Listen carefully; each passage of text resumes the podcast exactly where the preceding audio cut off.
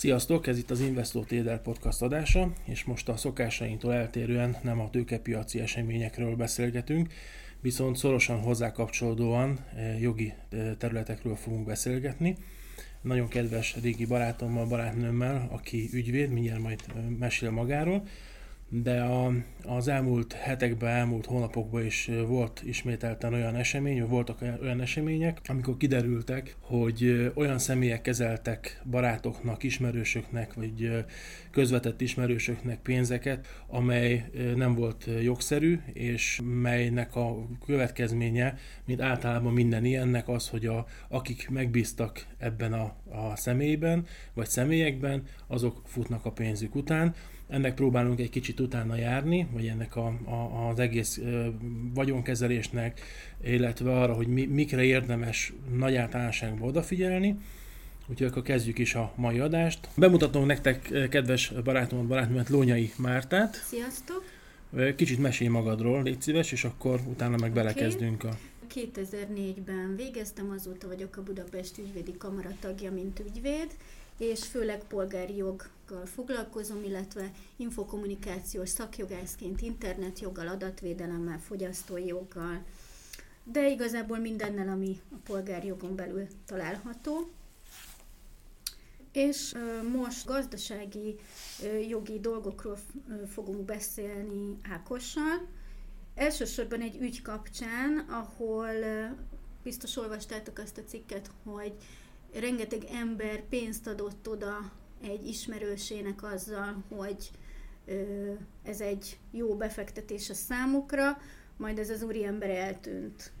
Így van, nem annyira régen az Indexen lehetett erről olvasni, nagyjából, hogyha jól emlékszem rá, akkor ö, ilyen 20% körüli hozamot ö, ígért évről évre a, a kedves befektetőknek, és hát több száz millió forint az, ami, amit ő elméletileg itt a, a, a vizsgálat alapján kiderítették, hogy kezel. De igazából nem is csak erre az esetre szeretnénk szerintem kitérni, hanem, hanem ez, egy, ez egy olyan eset, ami, ami valószínű azt szülte, hogy nagyon alacsony kamatok vannak jelen pillanatban, ami inkább közelít a nullához, sem mint hogyha látható számokhoz. Mindemellett párosul értelemszerűen egy magas inflációval, úgyhogy azoknak a, az embereknek, ügyfeleknek, akiknek valamilyen megtakarításuk van, értelemszerűen szeretnék valami olyan helyre befektetni, amely, amely jó hozamokat biztosít és sajnos én azt gondolom, hogy az emberek általában könnyebben elhisznek, vagy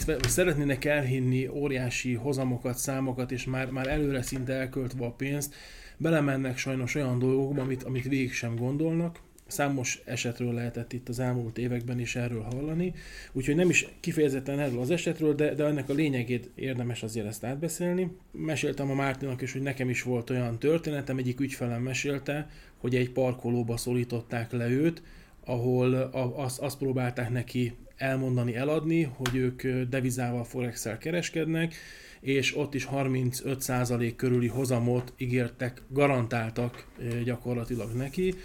Ugye azt gyorsan tegyük tisztába erről, a, hogy, hogy, hogy mit lehet garantálni. Én, én azt gondolom, hogy, hogy az állampapír az, meg a, az államkötvények azok, amelyeknek van egy garantált hozamuk, amelyet nevezhetünk mondjuk egy kockázatmentes befektetésnek. Ezeket a befektetéseknek alapvetően egy kockázata van, maga az állam. Tehát, hogyha az állam csődbe megy, akkor értelemszerűen ezek a befektetések is kockázatot jelentenek.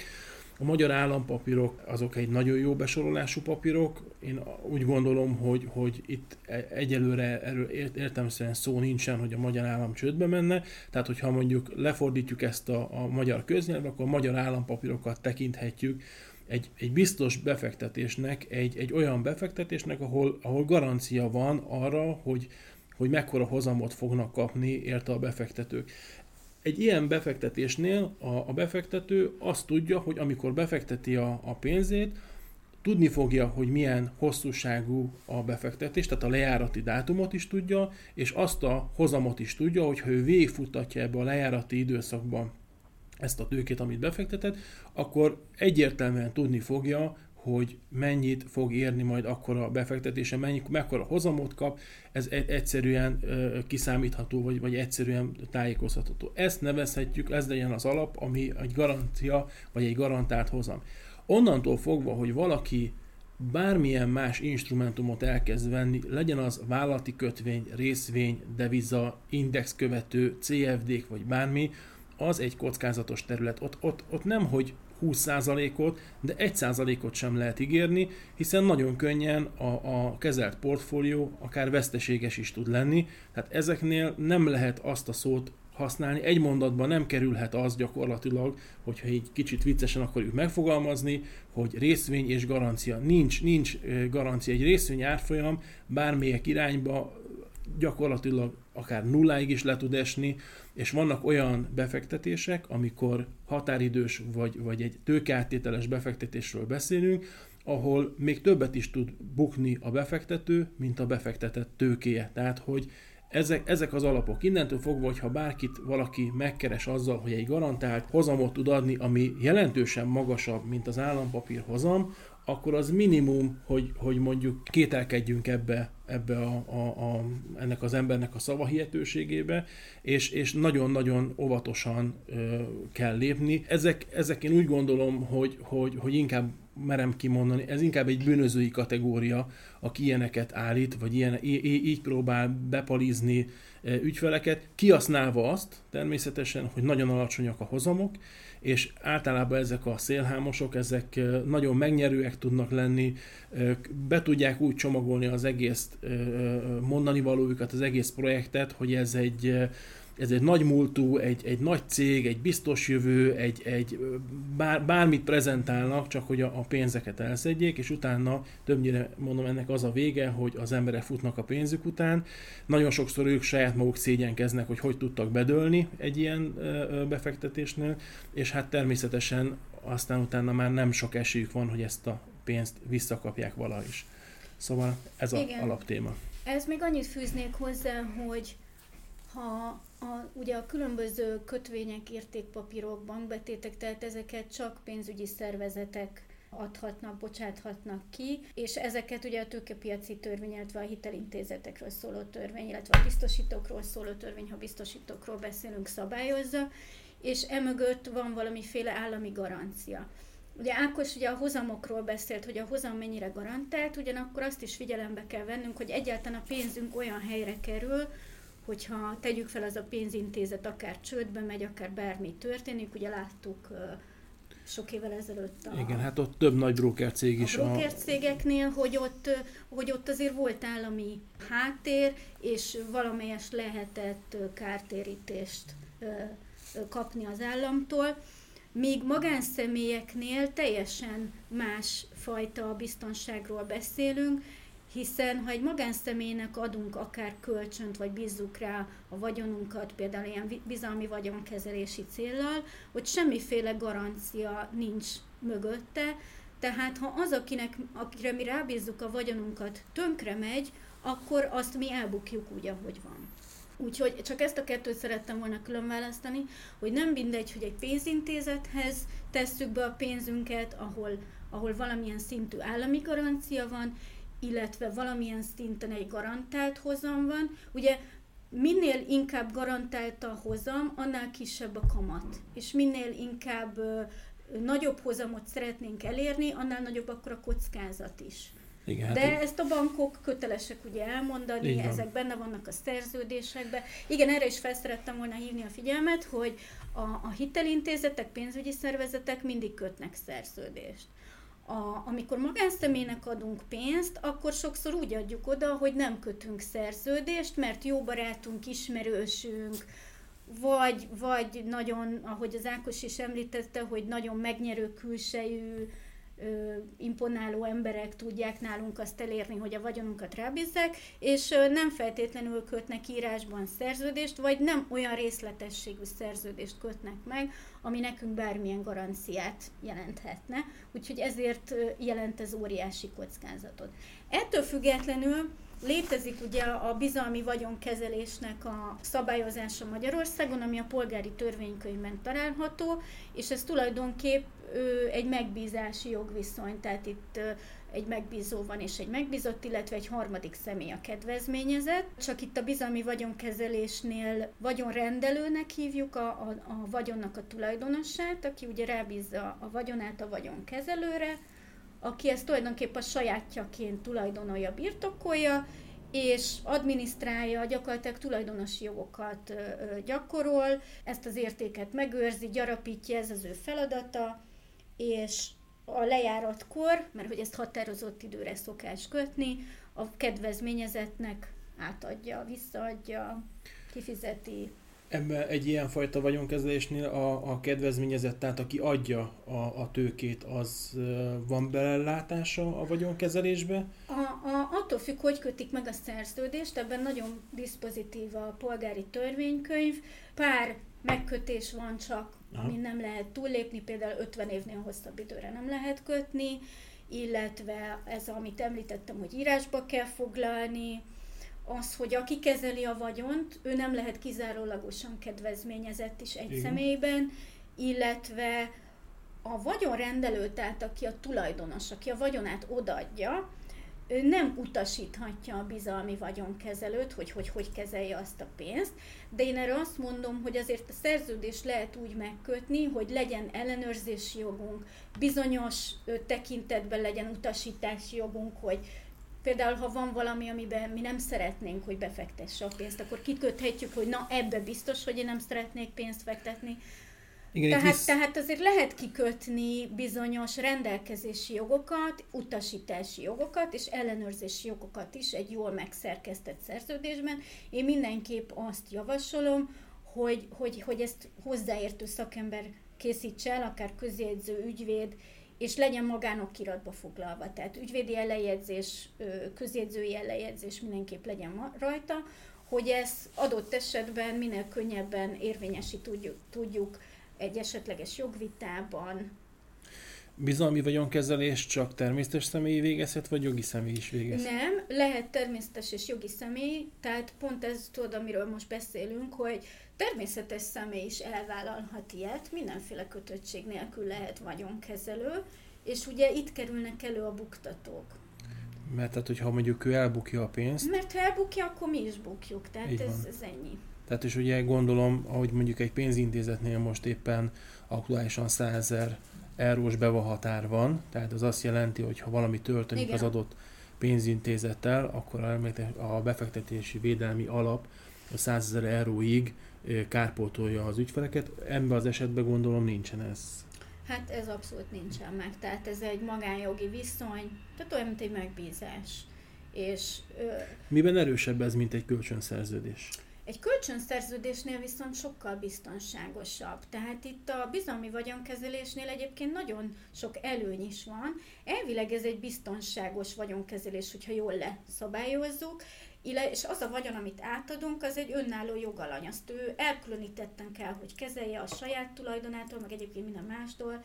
Ezt ugyanúgy adóz, tehát ez egy adóalany, ez a uh-huh. vagyontömeg, amit átadunk Egyébként ez bármi lehet, lehet ingatlan, ingóság, értékpapír, akár lehet egy vagyonértékű jog, vagy lehet egy lejárt vagy lejáratlan követelés is, amit vagyonkezelésbe adunk. Hogy ha, ha jól értem, akkor egy bizalmi vagyonkezelésnél, hát hogy a példa kedvére kicsit játszunk, te vagy az, aki adsz mondjuk nekem pénzt arra, hogy befektessem. Igen, én, én vagyok a bizalmi vagy. Okay.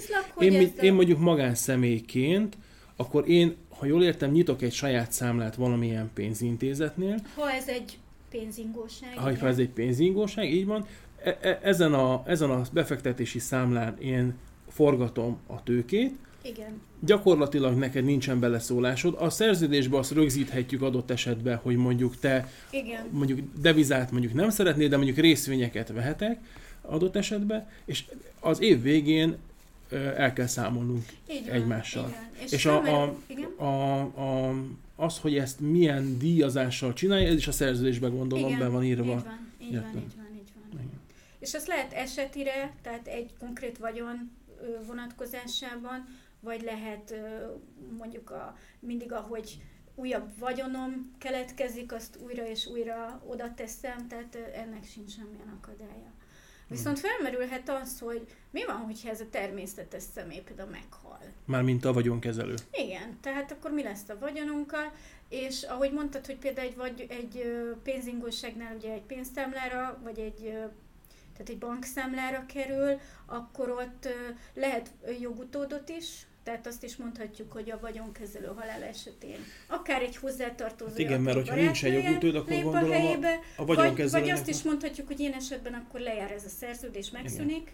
Jó, de hát hogyha, hogyha, hogyha erre nem kötik ki, akkor az történne, hogyha meghalna a bizalmi vagyonkezelő, akkor gyakorlatilag a bizalmi vagyonkezelőnek az örökösei örökölnék ezt a dolgot, hiszen nem, nincsen... Nem, nem, nem, nem, akkor megszűnik ez a akkor szerződés, megszűnik. a kedvezményezett részére ki kell adni az, az addig keletkezett vagy betett és ott lévő, ez meglévő a kedvezményezetnek vagyon. ez a követelése, ez megelőzi a, az örökösödési ez, ez teljesen elkülönítetten kezelni, tehát ez nem örökli meg senki, ez nem, nem az ő vagyona. Azért mondtam azt, hogy ez teljesen elkülönítetten kell kezelni. Értem. De ha kikötik a szerződésbe, lehet egy jogutódja, aki ezt átveszi tőle. Igen. Akár ha ez egy cég, akkor, akkor céges jogutódlás is lehetséges. Arra, arra a cikk egyébként, ami, ami miatt elkezdtünk mi a Mártival erről beszélgetni, meg, meg tartottuk érdekesnek, hogy ezt egy kicsit járjuk körbe. Egyébként ott pont egy hasonló olyan eset történt, hogy ott valakit megnevezett a személy, mint hogyha vele, ha valami, valami, valami történik, akkor megnevezetett egy másik magánszemét, Természetesen, mint egy, egy filmszerű sztori, a másik személy az nem is tudott erről. Most ez, hogy igaz vagy nem igaz, ez be, be nem is érdemes belemenni, nem, nem, a, nem a mi tisztünk ezt, ezt kideríteni. Viszont egy ilyen bizalmi vagyonkezelésnél, hogyha van egy kedvezményezet, akkor gondolom célszerű azzal a kedvezményezettel is beszélni, tárgyalni. Egyáltalán tud erről az egészről, vagy ez ilyenkor nem kell? De egyébként ez alapvetően egy három oldalú szerződés. Tehát a vagyonrendelő, aki ugye tulajdonosa a vagyonnak, aki adja, aki rendelkezésre bocsátja a vagyont, a vagyonkezelő és a kedvezményezett. Értem. Ami, ahol lehet többes, tehát csak azt mondom, hogy kizárólagosan nem lehet a vagyonkezelő a kedvezményezett, de akár részben lehet ő is a kedvezményezett. Igen. Ezek minden... És uh, még azt szerettem volna mondani, hogy ez a bizalmi vagyonkezelés, ez régebben is megvolt a polgári törvénykönyvbe, de nem volt ennyire részletesen leszabályozva. És ugye ez az angol száz jogból jött hozzánk át, ami a trust. Tehát ez a ezt ültették át ugye a kontinentális jogrendszerbe úgy, hogy a, az európai, tehát a kontinentális jognak a sajátosságait figyelembe véve, és ezzel nagyon jól lehet egyébként hosszú távon vagyon tervezni. Uh-huh. És jelenleg ennek a megítélése az, hogy ez, ez biztonságosabb, mint, tehát hogy magasabb szintű biztonságot nyújt, mint, mint akár egy, mint egy sima kölcsön, de akár más kötelmi, társasági jogi vagy öröklési jogi a szerződés. bizalmi vagyonkezelőnek kell, hogy legyen valamilyen olyan végzettsége, ami... ami hát nincs. Nincsen. Tehát gyakorlatilag bárki lehet bizalmi vagyonkezelő. Igen, igen, igen, igen, igen. igen. Ez még nem baj, csak ez is akkor érdemes mindenképpen tudni. Jó. Azt hiszem, de nem vagyok benne teljesen biztos, és csak így bátortalanul jegyzem meg inkább csak egy zárójelbe. Azt hiszem Amerikában is van egy ilyen családi befektető, vagy családi brokernek hívják a aki, aki egy, egy szűk körben tud Igen. igazából ö, a befektetéseket csinálni, és úgy tudom, de, de ennek hát lehet, hogy utána kellett volna ennek jobban nézni, csak most jutott ez eszembe, hogy ő nem hirdetheti magát, és csak a kérdés, ez egy bizalmi vagyonkezelő hirdetheti magát elméletileg, vagy? Valójában nem tilos. Nem tilos. Tehát tiltani nem tiltja jelenleg ezt semmi. Mondjuk mivel ez egy teljesen jogtiszta szerződés, amit Persze, köt, amit így igazából... Kell, igen, igen. igen. Azt mondom, hogy igen. Az minden esetre elgondolkodható egyébként, hogy ha, ha valakinek van egy befektetésre szánt tőkéje, az miért dönt úgy, hogy valamilyen magánszemét, pláne hogyha ez egy ismeretlen magánszemély, bízza rá a, a vagyonát, mondjuk, ugye hát itt bejöhet a... Kérdés. Így van, így itt bejöhet a, kér, bejöhet a képbe az, hogyha ahogy e, erre a cikra, amire megint visszatérünk egy picit, ott is ismerősök adott esetben egymásnak adták át a, a, ennek a vagyonkezelőnek, vagy ennek a személynek a, az elérhetőségét. Igen, igen, de azt most már itt az elején szeretném mm, megjegyezni, hogy az nem a bizalmi vagyonkezelés körébe tartozik szerintem. Ugyanis ezzel ellentétben ott egy nagyon magas hozam volt beígérve. És az, az, az inkább az uzsorás szerződésre és a, a bizalmi vagyonkezelésben... Hasonlít, mert az uzsorás szerződésnél van az, hogy, hogy nagyon magas kamatra ö, adunk kölcsön. De az, az egy kölcsönszerződés az alap, és egy nagyon magas hozam van beígérve. De hát azt um, javíts ki, tehát azt nem, nem is lehet ilyen szerződést írni, nem? Nem, hát ez, ez büntetőjogi kategória. Így van. Illetve nagyon könnyű átesni más ö, büntetőjogi kategóriákba is itt, hiszen például itt van a sikkasztás, amikor ugye valaki a rábízott idegen vagyont ö, jogtalanul ö, jogtalanul eltulajdonít, vagy például a, a csalás, ott is jogtalan haszonszerzés véget, valaki tévedésbe ejtünk, vagy tévedésben tartunk, Igen. és ö, aztán van most már, ami új a BTK-ban a gazdasági csalás, amikor azt színleljük, na ez például ez a parkolós történet, amit az előbb meséltél, az meg ide hasonlít nagyon, mert ugye azt színleljük, hogy valamilyen gazdasági tevékenységet folytatunk, és úgy veszünk át pénzt vagy tőkét másoktól, de a célja valójában az, hogy jogtalanul haszont szerezzünk. Igen, de kicsit az az érzésem minden Aztán ilyen... itt van még a hűtlenkezelés, a hanyagkezelés, tehát hogy nagyon könnyű ezekbe átcsúsztani magánszemélyeknek. Igen, de kicsit az az érzésem, hogy, hogy igazából általában ezeknek mindig ugyanaz a vége, és általában azt lehet ö, ö, elmondani, hogy, hogy a, a a kárszenvedők, akik adják a pénzt, azok, azok többnyire nem jutnak hozzá a, a, a vagyonhoz. Lehet, hogy egy részéhez, amit esetleg le tudtak foglalni attól, aki ezt éppen kezelte, de hát mindenképpen, mindenképpen necces, nehéz dolog ez. Igen, igen. Úgyhogy igazából, amit tudunk ezzel kapcsolatban jó tanácsok adni, vagy tippek, hogy mire kell ilyenkor odafigyelni. Tehát egyrészt szerintem idegennek ne adjunk át vagyont, ha csak nem ö, utána nézzünk, hogy pontosan mivel foglalkozik, érte ahhoz, amit csinál, mióta csinálja, mutasson be egy portfóliót, mutasson be egy szerződést, hogy ő ezt hogy képzeli el, mit tud garantálni. De minimum egy, egy ilyen szerződést, azt mutassuk meg a saját hát, ügyvédünknek. És, és lehetőleg Tehát, hogy beszéljük nem, nem, meg az ügyvédünkkel. Nem döntsük el, hogy igen, ez jó. azért, hogy a szerződés megfelelő garanciákat nyújt a számunkra, csak ezért. Mert azért a polgári jogban rengeteg garancia van eszköz, amit fel tudunk használni. Hogy, Itt is hogy lehet garanciát biztos... beépíteni? Tehát lehet úgy hát vagyonkezelést, persze, bizalmi vagyonkezelést, lehet, hogy egyébként én kérek valamilyen garanciát? Lehet, lehet, semmi akadálya nincsen, lehet. Egyébként ez már, már jelenthet valami igen, de a legjobb garanciánk az az ellenőrizhetőség. Hát, igen. Tehát ellenőrizni bármikor lehet a vagyonkezelőt, hogy, hogy mit csinál a vagyonunkkal. Ugye innen is jött, ez is az angol jogrendszerből a tracing tehát amikor követjük, hogy mi történik a vagyonunk. Én azt tudnám egyébként még elképzelni, vagy, vagy nekem azt tetszene, hogy ha én mondjuk szeretnék valakit megbízni egy bizalmi vagyonkezeléssel, hogy én nyitok egy számlát, és azon a számlán, ami az, ugye az én számlám, azon egy, a bizalmi vagyonkezelő tevékenykedik. Tehát adok neki olyan jogosultságokat, ami alapján tud kereskedni, de például már korlátozom egy értékpapírszámlánál, ugye, hogyha ő meghatalmazott, akkor különböző korlátokat lehet eh, tenni.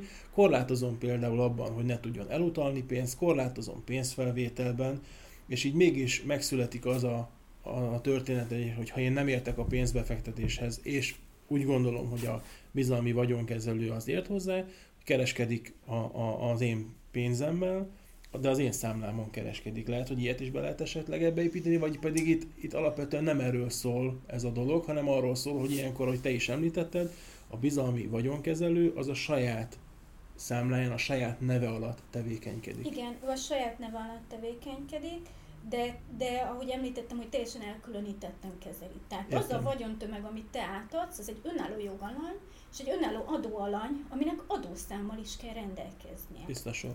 Tiszta sor. Igen. és ezek jó garanciák, tehát ettől tud ez biztonságossá válni.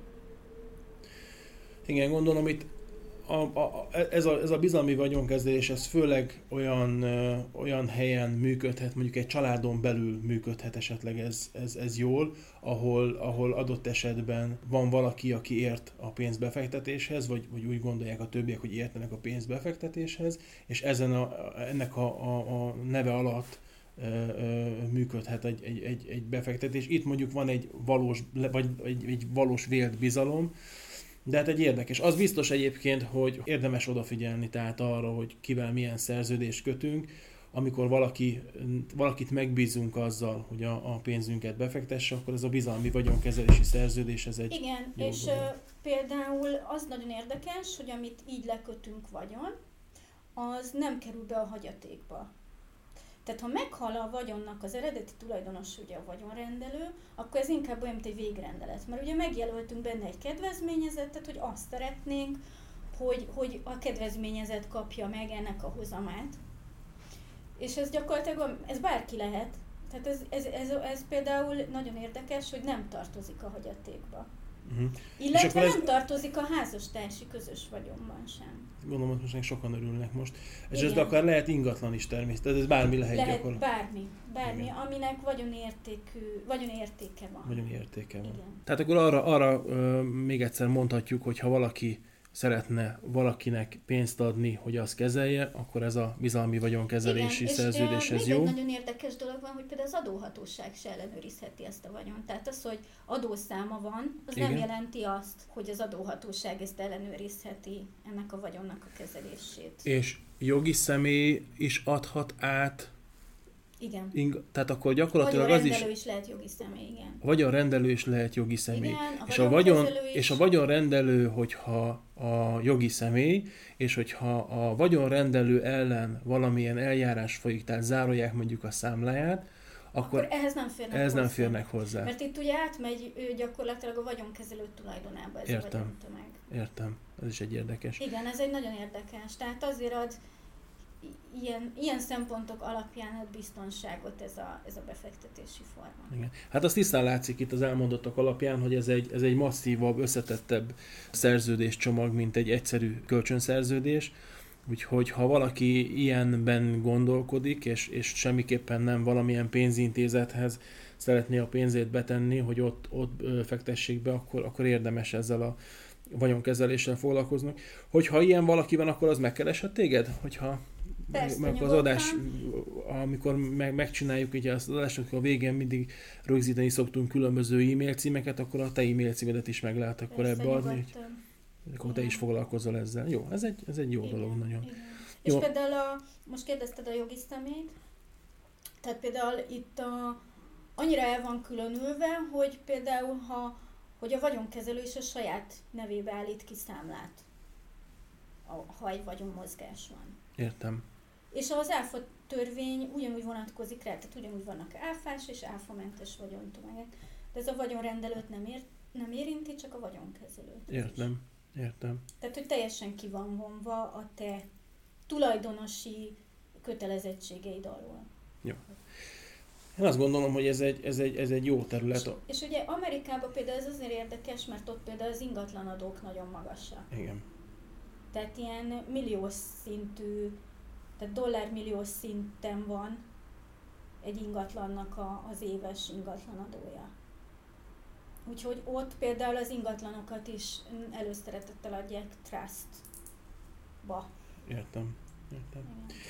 Jó, hát e, igazából a, a mai adásnak akkor az volt a lényege, vagy az a lényege, hogy felhívjuk a figyelmeteket arra, hogy mindig óvatosan érdemes, körültekintően érdemes befektetni a, a, a pénzeteket. Nagyon figyeljetek oda, hogy ki milyen hozamot vagy garanciát ígér. Nagyon fontos az, hogy egy, egy alap állampapír hozamnál jóval magasabbat vagy magasabb hozamot ígérni, az, az minimum Az- felelőtlenség És uzsorának és, minősül. és ami uzsorán így van, úgyhogy ennek érdemes mindig utána járni, hogyha valaki ilyen megkeres titeket, illetve hogyha, hogyha még egyszer, hogyha ti szeretnétek olyan befektetést, amiben egy ilyen valaki ismerősötök lenne a vagyonkezelő, akkor ebbe a bizalmi vagyonkezeléssel érdemes élni, és ott, ott mindent rögzíteni. ennyi nagyjából.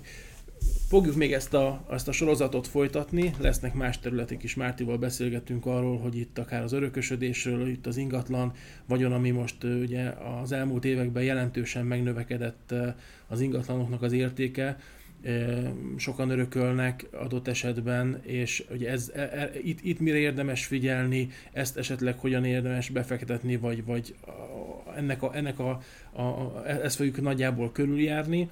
Úgyhogy ha, ha nektek esetleg van más olyan kérdésetek, ami szintén a jogterületen lenne, akkor, akkor tegyétek föl, és akkor a Mártival ezeket is átbeszéljük. Köszönjük szépen, hogy hallgattatok minket, és akkor jelentkezünk hamarosan. Sziasztok! Sziasztok!